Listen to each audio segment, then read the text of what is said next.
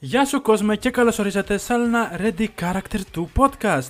Ένα podcast που εγώ και ένας καλεσμένος από το ελληνικό anime community σας παρουσιάζουμε ένα anime μέσα σε λίγα λεπτά και μιλάμε γι' αυτό. Σήμερα έχουμε έναν ιδιαίτερο καλεγημένο, ο οποίος είναι... Μου επιτρέπετε να πω το μεγαλύτερο anime κανάλι στην Ελλάδα. Η κολακία πάει για μένα. Ω Θεέ μου, θα κοκκινήσω.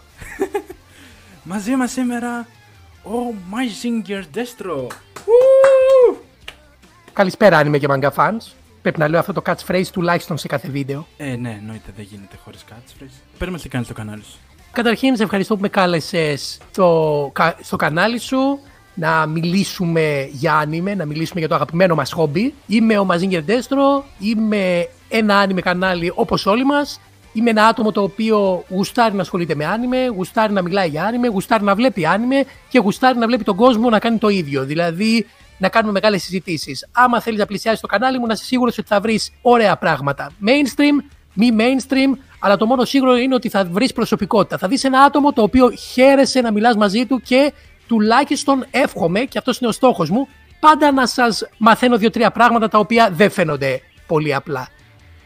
Πάει για πρόεδρος ή κάτι έτσι. Ήταν- είχε, είχε έναν ίστρο αυτό το. Ήταν λόγος, ήταν η εισαγωγή. Και είναι από- όλο improvise. Δεν προσπάθησα καν. Αυτά είναι. Φαντάζεσαι να έχει απλά ένα script στην οθόνη, ξέρω εγώ, το υπολογιστή και σε όλο το τέτοιο, σε όλο το podcast να με δουλεύει ότι και καλά τα λε τώρα. Πάρε ανάσα. λοιπόν, για να συνεχίσουμε. Όχι ρε μαλάκα, λέει πάρε ανάσα, μην το διαβάσεις. Πω, πω, τώρα έγινε μαλακία. Πάμε πάλι από την αρχή. Σήμερα λοιπόν με τον κύριο Destro θα μιλήσουμε για το BNA. Το BNA είναι ένα anime το οποίο ξεκίνησε τις 9 Απριλίου του 2020 και είναι παραγωγής του Studio Trigger. Τα genre του είναι action, superpower, fantasy και έχει φέρεις. Μετά το podcast με τον Connor έπρεπε να το αναφέρω, δεν γίνεται. Το BNA είναι η ολοκένουργια συ- ε, δουλειά του Studio Trigger. Όσοι παιδιά δεν ξέρετε το Studio Trigger, τότε βγείτε από το βράχο που κρύβεστε, διότι είναι ένα από τα μεγαλύτερα, καλύτερα και μπορώ να πω ε, από άποψη πρωτοτυπίας πιο πρωτότυπα ε, στούντιο που πάντα προσπαθεί μέσα από τη δουλειά του να μας δίνει κάτι καινούριο. Ίσως να σκεφτούμε λίγο παραπάνω, ίσως κάτι όμορφο στον αισθητικό τομέα, ίσως κάτι τρελιάρικο. Γενικότερα, άμα είσαι με την Trigger, είναι safe ότι θα πάρεις κάτι πρωτότυπο. Ισχύει. Παρ' όλα αυτά όμως, με το BNA πρωτοτύπησαν ή μάλλον όχι; Ταν, Θέλω να ταν, βγαίνει τώρα ο ταν. Σκύβρον. Αυτό πήγα να πω. Ταν, ταν, ταν. Η πλοκή μας είναι πάρα πολύ βασική. Η πλοκή μας είναι η Zootopia. Oops, sorry. Οπ. Ε, η πλο... Είναι το Beastars. Ε, δε- όχι, εντάξει. Όχι, όχι, όχι. Σε παρακαλώ. Αυτό σχετικά με το D- Beastars άφησε το στην άκρη καθαρά διότι θέλω να το σχολιάσουμε αργότερα. Ω, οκ. Και έχω λόγο. Ε, η πλοκή μας είναι πάρα πολύ βασική. Έχουμε τη Μίτσιρου Καγκεμόρη, ουσιαστικά είναι ένα κορίτσι το οποίο από το πουθενά εμφανίζεται και αναφέρει ότι μεταμορφώθηκε σε Beastman. Beastman είναι ουσιαστικά άτομα τα οποία γεννιούνται με την ικανότητα ενώ έχουν ανθρώπινα κορμιά να μεταμορφώνονται και σε ζώα ή τουλάχιστον σε ανθρωπόμορφους ανθρω... σε ανθρωπόμορφα Ανθρωπόμορφα ζώα, δηλαδή να μπορούν να σταθούν στα δυο τους πόδια και θέλει να πάει σε μια πόλη η οποία ονομάζεται Animacity, όπου σύμφωνα με αυτά που ακούγονται έχουν οι άνθρωποι, οι μη μεταλλαγμένοι, ε, έχουν μαζέψει όλους τους Beastmen εκεί πέρα και τους έχουν περιορίσει. Η πλοκή γενικότερα αφορά τη Μίτσιρου, όπου α, γνωρίζει έναν λύκο τον Όγκαμι, αν θυμάμαι καλά, Ναι. όπου είναι κάτι σαν ο σκοτεινός protector της πόλης, Είναι ο είναι ο Batman αλλά ασημένιος, ο οποίος είναι λίγο detective, αλλά είναι λίγο πιο dark detective, δηλαδή ο Batman, και μαζί προσπαθούν να αποκαλύψουν το μυστήριο πίσω από τους Beastmen, για ποιο λόγο αυτή έχει γίνει Beastman, πώς μπορεί να γυρίσει την ανθρώπινη μορφή της και πάρα πολλές άλλες μικρές πλοκές. Υπάρχουν πολλά επεισόδια τα οποία είναι αυτοτελή, δηλαδή είναι μια πλοκή η οποία αρχίζει στο επεισόδιο και τελειώνει στο ίδιο επεισόδιο, αλλά ταυτόχρονα υπάρχουν και κάποιες γενικότερες πλοκές που αφορούν τους Beastmen, τις σχέσεις τους με τους ανθρώπους και γενικότερα το παρελθόν του Όγκαμι και τι παίζει με τον Όγκαμι. Spoil, παιδιά, ο Όγκαμι είναι σημαντικός χαρακτήρας. Έμαθα αυτό το άνιμε. Έμαθα αυτό το άνιμε όπως το μαθαίνουν οι περισσότεροι άνθρωποι. Είδα τη διαφήμιση του Netflix. Πρώτον. Ε, δεύτερον, ε, επειδή είναι Studio Trigger και γενικότερα το Studio Trigger είναι ένα studio το οποίο δεν βγάζει συνεχώς δουλειές, τουλάχιστον μπορεί να βγάλει μία το χρόνο ή ανά δύο χρόνια. Συγκεκριμένα, άμα δεν κάνω λάθος, πριν το BNA, η προηγούμενη του δουλειά ήταν το Promare, η ταινία για τους πυροσβέστες, η οποία βγήκε πριν από το Fire Force και κατέστρεψε όλο το hype του Fire Force για πυροσβέστες με μαγικές δυνάμεις ή τουλάχιστον δυνάμεις να πολεμάνε τη φωτιά. Και έτσι το ανακάλυψα. Ήταν δουλειά του Studio Trigger, που πάντα, παιδιά, σχέτως άμα ξέρετε το Studio Trigger, πάντα να, να μου επιτραπεί η φράση «Τριγκεραρίζεστε όταν το βλέπετε». Oh no. Oh no, κακό, κακό παν. Και ταυτόχρονα το hype του Netflix. Το Netflix, αν και έχει μπει δυναμικά στον κόσμο των άνιμε, κυρίως όμως όχι τόσο με πρωτότυπες δουλειές, αλλά περισσότερο με το να παίρνει δικαιώματα παλιών Αυτό, άνιμε ναι. και να μας τα δίνει, ε, έχει μια πάρα πολύ ωραία και εύκολη search bar, η οποία μας δείχνει τι έρχεται κάθε μήνα. Άρα, αν έχετε λίγο χρόνο, ρίξτε καμιά ματιά. Σίγουρα θα παίρνετε ένα-δύο ανημάκια το μήνα. Σε αυτό το σημείο εγώ- να πω και εγώ πώς έμαθα το συγκεκριμένο άνιμε. Το έμαθα από τον Connor πλάκα-πλάκα. Ε. Ε, γιατί ήταν η περίοδος που δεν πολύ έβλεπα Netflix. Ήταν που έβλεπα γενικά άλλα άνιμε και YouTubers. Επομένως, απλά έτυχε να μην πατήσω μέσα στο Netflix για να δω, ξέρω εγώ, οτιδήποτε τρέλερ ή κάτι. Και έτυχε να, να δω τον Connor να μιλάει για ένα άνιμε το οποίο δεν είχα ξανακούσει ποτέ. Και σφαίρεσε από πού πετάχτηκε αυτό; Το κοιτάω, μου άρεσε πολύ το art, πάρα πολύ. Και περίμενα μετά αυτό που είπα και πριν ότι πότε θα βγει στο Netflix το ελληνικό για να κάτσω να το δω. Γιατί όσο γίνεται προτιμώ να μην βλέπω, ξέρω εγώ, πειρατικά. Όσο γίνεται. Πολύ καλή νοοτροπία. Αλλά πρέπει να απαντήσει και το σοβαρό ερώτημα. Πόσο σου πήρε να το δεις, Ήτανε one go, ήτανε μια εβδομάδα, ήτανε μια μέρα; Λοιπόν, το είδα, αρχικά να πω ότι το είδα την προηγούμενη εβδομάδα. Οκ. Μμμ. Απλά έτυχε ένα, ένα βράδυ, ξέρω εγώ, να κάτσω να δω το επεισόδιο γιατί δεν είχα ύπνο. Ε, είδα το πρώτο και μετά απλά ένα άλλο βράδυ έκατσα και είδα όλα τα υπόλοιπα. Πολύ σημαντικό αυτό. Πολύ σημαντικό ότι δεν είδες το πρώτο και αμέσως έτρεξες να δεις τα υπόλοιπα. Όχι, ήθελα να τα δω. Απλά δεν είχα χρόνο. Α, οκ. Βασικά ήταν αρκετά εύκολο στο να κάτσω να το δω και με ενθουσίασε και αρκετά. Ήταν όμορφο. Δεν σε κούραζε. Αρνητικά για αυτή τη σειρά. Ε, καταρχήν θα ήθελα να αναφέρω μια πάρα πολύ σημαντική λεπτομέρεια. Το οποίο το ανέφερα και στην αρχή του βίντεο. Η Trigger για μένα είναι ένα στούντιο το οποίο βασίζεται στην πρωτοτυπία. Όταν βλέπω τις σειρές της, θέλω να βλέπω ότι βλέπω κάτι πρωτότυπο. Και ένα πάρα πολύ σημαντικό χαρακτηριστικό του BNA είναι ότι δεν είναι καθόλου πρωτότυπο. Αυτό, ναι. Ε, θα μου πεις, ε, θες να πεις ότι είναι παρόμοιο με κάποια σειρά της Disney ή της Pixar ή κάτι άλλο; Όχι. Μιλάω καθαρά στον οπτικό τομέα.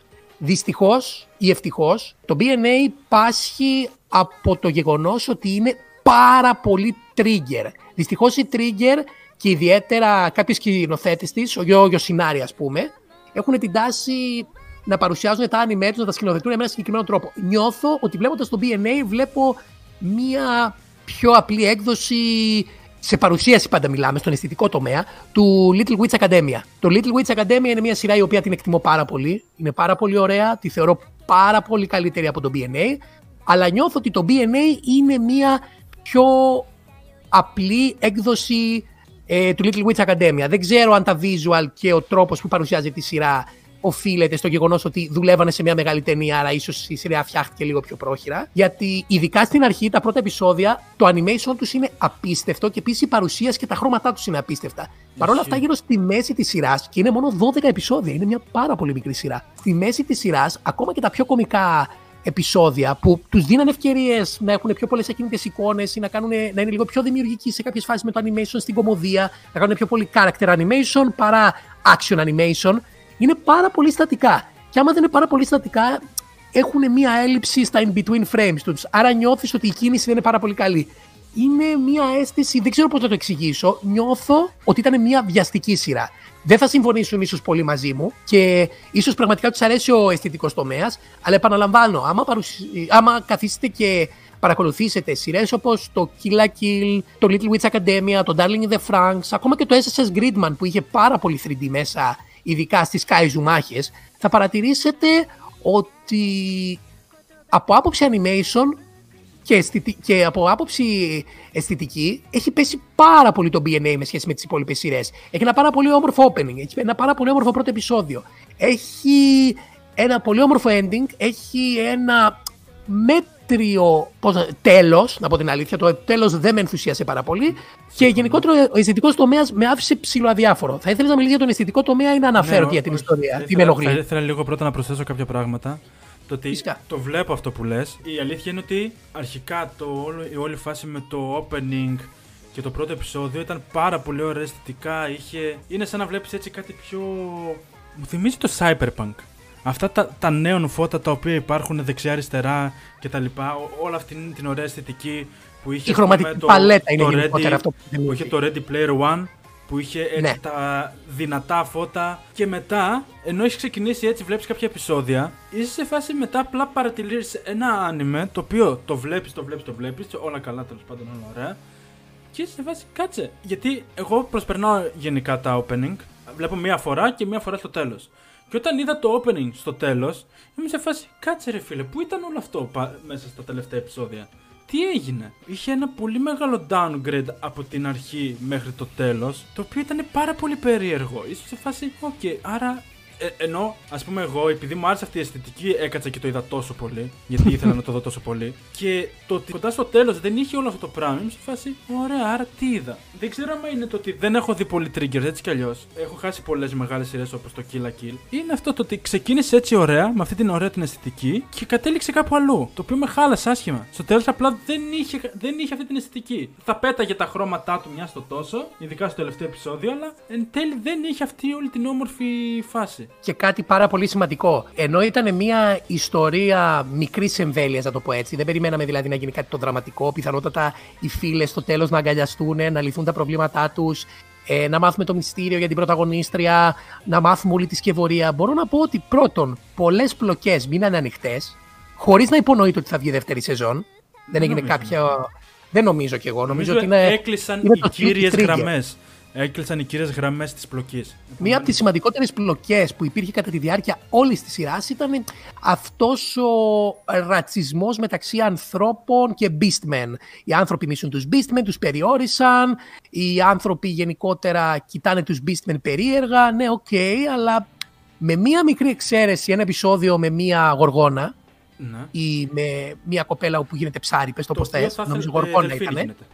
Α, δελφίνη, συγγνώμη. Ε, με μια τέτοια, με, πέρα από ένα τέτοιο αυτό το επεισόδιο, μπορώ να πω ότι δεν υπήρχαν άνθρωποι σε αυτή τη σειρά. Ή, αν να το πω πιο, κανονικ, να το πω πιο απλά, δεν υπήρχαν άνθρωποι που είχαν βάση στην πλοκή. Ε, η το μεγαλύτερο plot twist στο τέλος, που για κάποιο λόγο μου φάνηκε περίεργο, με έκανε να νιώσω περίεργα, διότι έλεγα, OK, okay, έναν άνθρωπο έχει όλο το άνιμε και ο άνθρωπος είναι ο main κακός και το χειρότερο σκουλίκι και τελικά το plot twist το, κα, κατέστρεψα, κατέστρεψε όλη την παρουσίαση, αποδεικνύοντας ότι ο τελικός κακός τελικά ήταν ο τέλειος Beastman. Δηλαδή δεν ήταν καν ρατσισμός μεταξύ ανθρώπων και Beastman, αλλά ήταν κυριολεκτικά Beastman vs Beastman. Ήταν οι ίδιοι άνθρωποι να αλληλομισιούνται και φτάσαμε στο ο πιο αγνός εναντίον του ε, αυτού που δεν είναι τόσο αγνός. Γενικότερα νιώθω ότι χάσανε τη main plot και ο μόνος λόγος που κρατήσανε το ending με το με τον main κακό ήταν διότι είμαστε trigger και πρέπει να έχουμε μια τεράστια μάχη με ακτίνες και τεράστια τέρατα, αεροπλάνα, θηρία, εξωγήινους να πολεμάνε. Ναι, Αλλά θέλω να πω λίγο κάτι. Δεν ξέρω, κυρίως νομίζω ότι η φάση του ρατσισμού την έβαλαν έτσι ώστε να δικαιολογήσουν λίγο πράγματα και μόνο. Ναι. Την έβαλαν ότι, Α, είμαστε όλοι εδώ μαζεμένοι επειδή υπάρχει ρατσισμός. Γιατί είναι αυτό το κακό, το ότι ειδικά στο επεισόδιο που είπες με το Δελφίνι, δεν βλέπεις ότι κάπου κάποιος τους μισεί. Είδανε ότι. Εγώ περίμενα, α πούμε, ότι απλά ξέρω εγώ θα εμφανιστεί σαν Δελφίνι και θα την πάρουν το κυνήγι. Το οποίο δεν έγινε. Αν και κάποια, σε κάποια σημεία εκεί, ειδικά με το θαλασσινό νερό, κάτι που είχε παιχτεί εκεί πέρα. Αυτό που γίνεται, που λες, δεν είναι με το θαλασσινό νερό, είναι ότι την βάζουν μέσα σε ένα ενιδρίο και νομίζαν ότι αναπνέει νερό. Α, ναι. Και αυτή πνιγότανε. Αυτό που γίνεται δεν είναι ρατσισμός, είναι απλά βλακεία. Ναι, αυτό... Δεν καταλάβανε ότι δεν ανέπνεε. Εκτός από αυτό, ε, η στιγμή που λέει, ξέρω εγώ, αν νόμιζε ότι θέλει θαλασσινό νερό, που κοιτάει έτσι περίεργα ε, μια κοπέλα τέλος πάντων που ήταν υποτίθεται φίλη, mm. ξέρω εγώ, του Δελφινιού. Ναι. Ε, φαίνεται ότι λέει και το είχε κάνει από πριν επίτηδες για να της κάνει κακό επειδή είναι Beastman. Που εν τέλει δεν ισχύει. Που δεν στο, στο αφήνει ότι α, το έκανε κατά λάθος. Δεν ξέρω. Ναι. Μπερδεύτηκα άσχημα εκεί πέρα. Γιατί βλέπεις ελάχιστους ανθρώπους, γιατί όσο να είναι όταν θέλεις να μιλήσεις για ρατσισμό, βλέπεις και τις δύο πλευρές και το πώς αντιδράει μία με την άλλη. Αυτό είναι ο ρατσισμός. Το να βλέπεις ναι. μόνο τη μία πλευρά και σε ένα επεισόδιο που πάει να αγγίξει λίγο το Α, πάμε απέναντι στην πόλη των ανθρώπων και γίνεται όλο αυτό. Βλέπουν ότι και η, και η πρωταγωνίστρια, η Μίτσιρου, ε, είναι Beastman. Δεν κάνουν τίποτα και απλά φεύγουν. Ε, ίσα ίσα τους θαυμάζουν. Αυτό. Και η γενικότερη πλοκή είναι ότι το Δελφίνι, η κοπέλα Δελφίνι ήθελε να γίνει ε, είτε YouTuber είτε pop idol. Ναι, είτε- Ήθελε να γίνει idol. Ναι, αυτό Άμα δεν ήταν κάνω να γίνει influencer. Ήθελε να γίνει influencer. Και είδαμε ότι ο κόσμος την αποδέχτηκε. Ε, αυτό ότι πήγαν να την πνίξουν θα ήταν μια πάρα πολύ ωραία σκηνή αν έβλεπες ότι από εκεί που αυτή χτύπαγε το τζάμι, οι άλλοι από την άλλη γελάγανε. Αυτό, ναι. Θα έδειχνε ότι το κάνανε επίτηδες. Αυτό Αλλά έδειξε ότι ακριβώς. ήταν λάθος. Επίσης είδαμε τον πατέρα της όπου έκανε ο- τον μαφιόζο που έκανε την υπερβολή που έλεγε τον κράταγε όγκαμη γιατί έλεγε θα επιτεδώσει του ανθρώπους. Ξεκίναγε εμφύλιο πόλεμο ναι, αυτό θα κυριολεκτικά ξεκινήσει και πόλεμο, έλεγε, ναι. όταν το φταίξιμο είναι της κόρης του. Επίσης, παρατηρούμε ότι υπάρχει μια έντονη ενόχληση από τη Μίτσιρου που, μα το Θεό για τη Μίτσιρου, έχω να πω τόσα πολλά πράγματα. Βλέπουμε ότι υπάρχει μια έντονη ενόχληση από τη Μίτσιρου διότι θέλει να ξαναγίνει άνθρωπος, αλλά μα το Θεό, τι μειονε... σε τι μειονεκτούν οι Beastmen από τους ανθρώπους; Θα το δεχόμουν αν οι Beastmen ήταν μόνιμα ζώα. Φυσικά υπάρχει όλο αυτό το φάκτορ ότι εκνευρίζονται, μπορούν να χάσουν τα λογικά τους και τους ελέγχουν κάποιες φορές τα ζώδη τους ένστικτα. Άρα, άμα εξαιρέσουμε αυτό, από τη στιγμή που μπορούν να γίνουν άνθρωποι και μπορούν να γίνουν και ζώα, έχουν πλεονέκτημα απέναντι από τους Υποθέτω ήθελε να δείξει το. ήταν καθαρό μίσος από τους ανθρώπους προς τους Beastmen. Δεν είχε καμία διαφορά το ένα είδος με το άλλο. Παρ' όλα αυτά υπήρχε καθαρό μίσος επειδή είναι διαφορετική. Νομίζω εκεί ήθελε να πατήσει. Παρ' όλα αυτά, άμα δεν το δείξεις, πώς θα το κάνεις όλο αυτό να δουλέψει; Θα, θα ήθελα να πιάσω λίγο πάλι το Beastars, okay. Γιατί είναι μια σχετικά παρόμοια σειρά. Μιλάει για ρατσισμό. Μας δείχνει τις δύο πλευρές χορτοφάγα, σαρκοφάγα. Τι διαφορά έχει το ένα με το άλλο. Γιατί λένε συνέχεια ότι Α, εσείς είστε πιο δυνατοί, εσείς είστε αυτοί οι οποίοι μπορείτε να μας σκοτώσετε, ενώ εμείς όχι κτλ. Εδώ Μου πέρα. επιτρέπεις; Ναι, ναι. Μου επιτρέπεις; Το Beastars είναι μια σειράρα και το BNA είναι μια κακογραμμένη σειρά. Αυτό. Αυτή είναι η διαφορά. Αυτό. Το Beastars έχει γραφτεί καθαρά με την άποψη ότι, το, ότι οι άνθρωποι είναι ζωόμορφα, ότι είναι ζωόμορφα, ή, βασικά ανθρωπόμορφα ζώα είναι μία απλοκή, είναι ένα plot στοιχείο το οποίο χρησιμοποιείται για να μας δώσει κάτι το οποίο δεν θα μπορούσαμε να το πάρουμε αν οι χαρακτήρες ήταν άνθρωποι. Δεν έχουμε την εποχή μας, εκτός άμα έχουμε hardcore vegans, άτομα τα οποία μπορούν να χαρακτηριστούν από το, από το τρίτρόνε. Καταρχήν, το πιο απλό στοιχείο. Ε, προσθέτουμε μία διαμάχη που αφορά ράτσες χωρίς να χρειαστεί να παρουσιάσουμε ράτσες. Δεν συγκρίνουμε το χρώμα των ανθρώπων, συγκρίνουμε ζώα. Άρα αυτόματα δεν, δεν ε, στοχοποιείς κανέναν και δεν γίνεσαι εχθρικός προς κανέναν σαν δημιουργός. οποίο είναι Είναι από τη μεριά του μαγκάκα. Επίσης, πέρα από το είδος του ζώου, προσθέτουμε και τις τροφικές του προτιμήσεις. Άρα βάζεις ένα επιπλέον στοιχείο. Δε- Εμείς οι άνθρωποι δεν έχουμε αυτό το πράγμα. Δεν χαρακτηριζόμαστε πέρα από τη ράτσα μας από άλλα πράγματα. Εκτός αν πάμε καθαρά στην προσωπικότητά μας ή στις προτιμήσεις μας. Αλλά πάλι δεν χαρακτηριζόμαστε από το φαΐ μας. Δεν πρόκειται ποτέ να πω εγώ «Α, εγώ είμαι σουβλακοφάγος, εσύ είσαι σαλατοφάγος» και να τσακωνόμαστε. Ε, ε, Και επίσης βοηθάει Τώρα που- πάρα εδώ που πολύ ζούμε- το ένστικτο. ναι, εκεί πέρα είναι όντως. Ότι έχουν τα άγρια ένστικτά τους. Διότι μπορεί να χαρακτηρίσει τον Beastar ένα χαρακτήρα ως κακό, αλλά από την άλλη μεριά σου αφήνει το γεγονός ότι ναι, δεν είναι κακός. Απλά λειτουργεί βάσει των ενστίνκτων του. Το οποίο Πώς έχουμε εμείς οι προσπάθησε άνθρωποι λίγο την να το κάνει επιβίωση; και το BNA, συγγνώμη που σε αντικόπτω. Προσπάθησε No, να το κάνει σοβαρά. λίγο το BNA με την όλη φάση το ότι α, μπορούν να εξοργιστούν και να αρχίσουν να σκοτώνουν μέχρι και ο ένας τον άλλον. Φεύγει εντελώ από το θέμα του ρατσισμού της μια πλευρά με την άλλη. Όχι, όχι, όχι. Ήταν απλά ε, μία πλοκή για να έχουμε ένα τεράστιο κλάιμαξ στο τέλος. Δεν προσφέρει τίποτα. Αν αναφέρεται κατά τη διάρκεια της σειράς, αναφέρεται αποσπασματικά και είναι ασήμαντο. Υπάρχουν πλοκές οι οποίες αναφέρονται και καταλαβαίνεις ότι θα χρησιμεύσουν. Υπάρχουν πλοκές οι οποίες είναι ασήμαντες και όντως αυτό το γεγονός είναι πάρα πολύ ασήμαντο. Το σημαντικότερο που έχουμε δει που σχετίζεται με τα ε, ένστικτά τους είναι σε μία γραμμή ε, που περιμέναν, σε μία ουρά που περιμένανε, όπου δύο beastmen απλά μεταμορφώθηκαν και ήταν έτοιμοι να τσακωθούν. Αυτό, Το οποίο ναι. το αφήνουν πάλι στην άκρη, το παρουσιάζουν και το αφήνουν πάλι στην άκρη. Και γενικότερα το BNA σε καμία ε, περίπτωση δεν προσπάθησε να παίξει με το γεγονός ότι οκ, μισούμε τους ανθρώπους αλλά δεν υπάρχουν καλοί άνθρωποι. Εμένα το πιο σημαντικό plot twist που πιστεύω θα υπήρχε ήταν αν ο μεγαλύτερος και ο. Βασικά, ένας χαρακτήρας είναι ρατσιστής σε όλη τη σειρά. Θα το πω χύμα. Ναι, στο και σε- BNA. Ο Όγκαμι. Και λίγο σεξιστής. Εντάξει, προφανώς είναι ένας κακογραμμένος μπάντας χαρακτήρας. Δεν προσπαθούν να του βγάλουν ότι είναι ρατσιστής, ότι, ότι είναι σεξιστής, απλά ότι είναι τέρμα μπάντας, δηλαδή δεν με ενδιαφέρει τίποτα από το να πετύχω το στόχο μου. Αλλά γράφεται λάθος. Θα πω ένα παράδειγμα στον Τζότζο. Και ο Τζόταρο είναι ανάγωγος με τη μητέρα του, αλλά τον βλέπεις ότι τρέχει, ταξιδεύει στο μισό πλανήτη να τη σώσει. Θα ήταν ένα πάρα πολύ ωραίο twist αν κάποια στιγμή ο Όγκαμι συναντούσε έναν άνθρωπο όπου legit τον συμπαθούσε. Ναι. Και δυστυχώς θα μου πεις, ναι, ρε φίλε, αυτός ο άνθρωπος είναι Μίτσιρου. Όχι. η Μίτσιρου δεν την συμπάθησε γιατί ήταν άνθρωπος, την συμπάθησε γιατί ήταν η Μίτσιρου. Αυτό. Και συμπάθησε το χαρακτήρα της. Συμπάθησε το χαρακτήρα και όχι τον άνθρωπο. Αν έβρισκε, ας πούμε, ένα random παιδί, ένα μωρό, ένα προστάτευτο παιδί και έβλεπε ότι ή ένας, ένας άνθρωπος τον βοηθούσε, χτύπαγε, ας πούμε, σε μια αποστολή του, spoil όγκαμι είναι αθάνατο, αλλά πάλι μπορεί να χτυπηθεί, μπορεί να σπάσει χέρια, πόδια. Τον έβρισκε ένας άνθρωπος και τον βοηθούσε, τον θεράπευε να ξανασταθεί στα πόδια του. Έβρισκε δηλαδή καλοσύνη από το πουθενά. Θα ήταν μια πάρα πολύ ωραία πλοκή. Που δυστυχώς δεν θα μπορούσαν, θα μπορούσαν να την παρουσιάσουν σε ένα, μια 24 σειρά. Θα μου πεις και σε μια 12 Μα... θα μπορούσαν. Αλλά έπρεπε να ξοδέψουμε χρόνο να κάνουμε αστείο με μπορούμε. baseball, με τα αρκουδάκια. Ναι, Κοίτα, και στη 12 μπορούν, μια χαρά. Παρ' όλα αυτά δεν είδαμε καθόλου όγκαμι. Όχι. Απλά ακούγαμε κόσμο να μιλάει για αυτόν. Ναι. Σε όλη τη σειρά ακούγαμε κόσμο να λέει Α, ο Όγκαμι, ο οποίος ε, πέρασε αυτά, έκανε εκείνα, εν τέλει ποιος είναι ο Όγκαμι κτλ.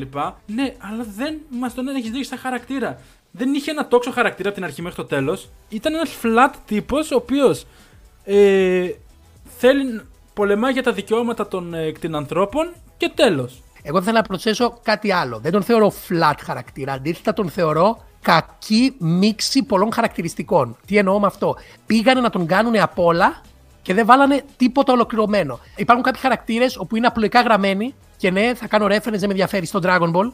Όπου υπάρχουν χαρακτήρες οι οποίοι είναι υπερβολικά απλογραμμένοι απλά και είναι εύκολο να τους κατανοήσεις. Και υπάρχουν χαρακτήρες όπως ο Όγκαμι, όπου είναι τόσο, έχουν τόσο πολλά στοιχεία μέσα τους που μπερδεύεσαι να κατανοήσεις τι γίνεται. Αυτό. Και μπορούμε να πάμε στο χειρότερο χαρακτήρα όλης της σειράς, παρακαλώ. Η Μίτσιρου είναι η πιο κακογραμμένη χαρακτήρα σε όλη τη σειρά. Ε, έχει το κλασικό trigger χαρακτηριστικό, είναι υπερκινητική, είναι καλούλα, αλλά έχει ταυτόχρονα και το περίεργο χαρακτηριστικό ότι άτομα που της φέρονται άσχημα, την επόμενη, στο επόμενο επεισόδιο τους ξαναμιλάει. Ναι. Ε, με αυτή τη γαμημένη την Άζουνα, γαμώ το κέρατό μου. Ακριβώς, ακριβώς. Πες τα. Είναι η φάση που τσακώνονται, της πετάει το. Εκείνη τη βλακία, το σημαίνιο λύκου, ξέρω εγώ, το διαόλ τη μάνα και την επόμενη φορά. Α, πάμε στο παράθυρο. Να σου πω, να σου να, πάμε για καφέ. Τι σκατά! Η φίλη της την εκμεταλλεύεται η φίλη της είναι κακό άτομο, η φίλη της κάνει μαζικά ε, ουσιαστικά απαταιωνιές, κοροϊδεύει ανθρώπους. Που μεταξύ μας, άμα η σειρά ήθελε να είναι ρεαλιστική, έπρεπε. Γιατί έχουμε κάποια σκηνή που η Νάζουνα θέλει να αποκαλύψει ότι Α, δεν είμαι η θεότητα που όλοι νομίζατε. Είμαι απλά ένα κορίτσι, ένα idol, αγαπήστε με. Έπρεπε, της, αν γινόταν αυτό, να την έπιανε η Μίτσιρου και να της πει: Ξέρεις ότι άμα πεις τέτοιο πράγμα, πει Είμαι άνθρωπος, σα κορόιδευα και όχι μόνο σα κορόιδευα, προσποιόμουν ότι ήμουν η θεότητα που τόσο αγαπάτε. Ξέρεις, τα έκαναν οι Beastmen. Έπρεπε όλοι να τσαντιστούν και να τις ορμήσουν και να τη φάνε. Μα, μα αυτό, ήταν το, αυτό ήταν το νόημα, το μεγάλο σχέδιο του κεντρικού κακού. Το ότι θα το πει για να τους τσαντίσει. Ναι, αλλά. Αλλά αυτή νομίζω ότι. Δεν έπρεπε η Μίτσιρου να της το πει. Καλά, η Νάζου να πέσει ότι είναι αεροκέφαλη γιατί είχε το όνειρο να γίνει idol. Η Μίτσιρου που κολλάει. Η Μίτσιρου δεν έχει κάποιο λόγο να πει ψέματα.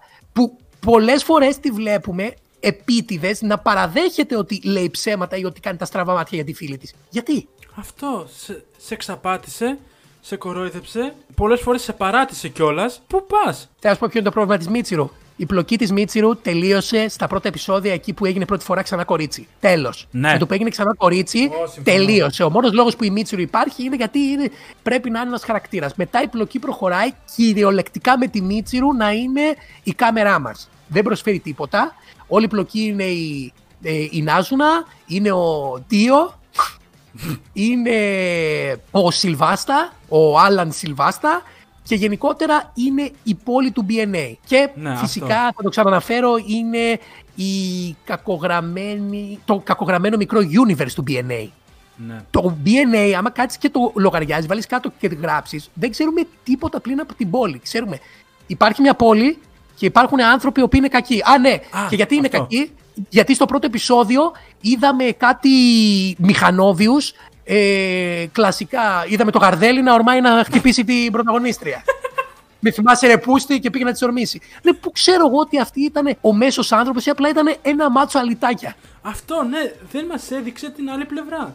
Και εκτός από αυτό, θα γούσταρα περισσότερο να μην είχαμε κεντρικό πρωταγωνιστή και να βλέπαμε την πόλη παρά αυτό. Γίνω... Να πω κάτι ότι γενικά μέσα γίνονται πολλά πράγματα στην πόλη, OK. Okay. Ναι. Αλλά το μόνο που μας δείχνει είναι ότι πού γίνονται τα κακά πράγματα της πόλης Ότι α, όταν παίζονται στοιχήματα, υπάρχει μαφία, γίνεται το ένα, γίνεται το άλλο. Α πούμε, μετά όταν μπήκε, όταν μπήκε μέσα η όλη φάση της θρησκείας κτλ. Περισσότερο ήθελα να δω για την πόλη και πώς θα αντιδράσει η πόλη απέναντι στη θρησκεία παρά τους πρωταγωνιστές. Καταρχήν, ε, οι Beastmen παρουσιάζονται όλοι ότι είναι ψιλο είτε αλήτες, είτε καθάρματα, είτε κλέφτες, είτε το ένα άλλο. Άρα δεν είναι καλό αυτό. Ναι, Ενώ οι άμα άνθρωποι εξαιρέσεις τα φτωχά τα, πα- τα αρκούδια, δεν υπάρχει καλός ε, Beastman.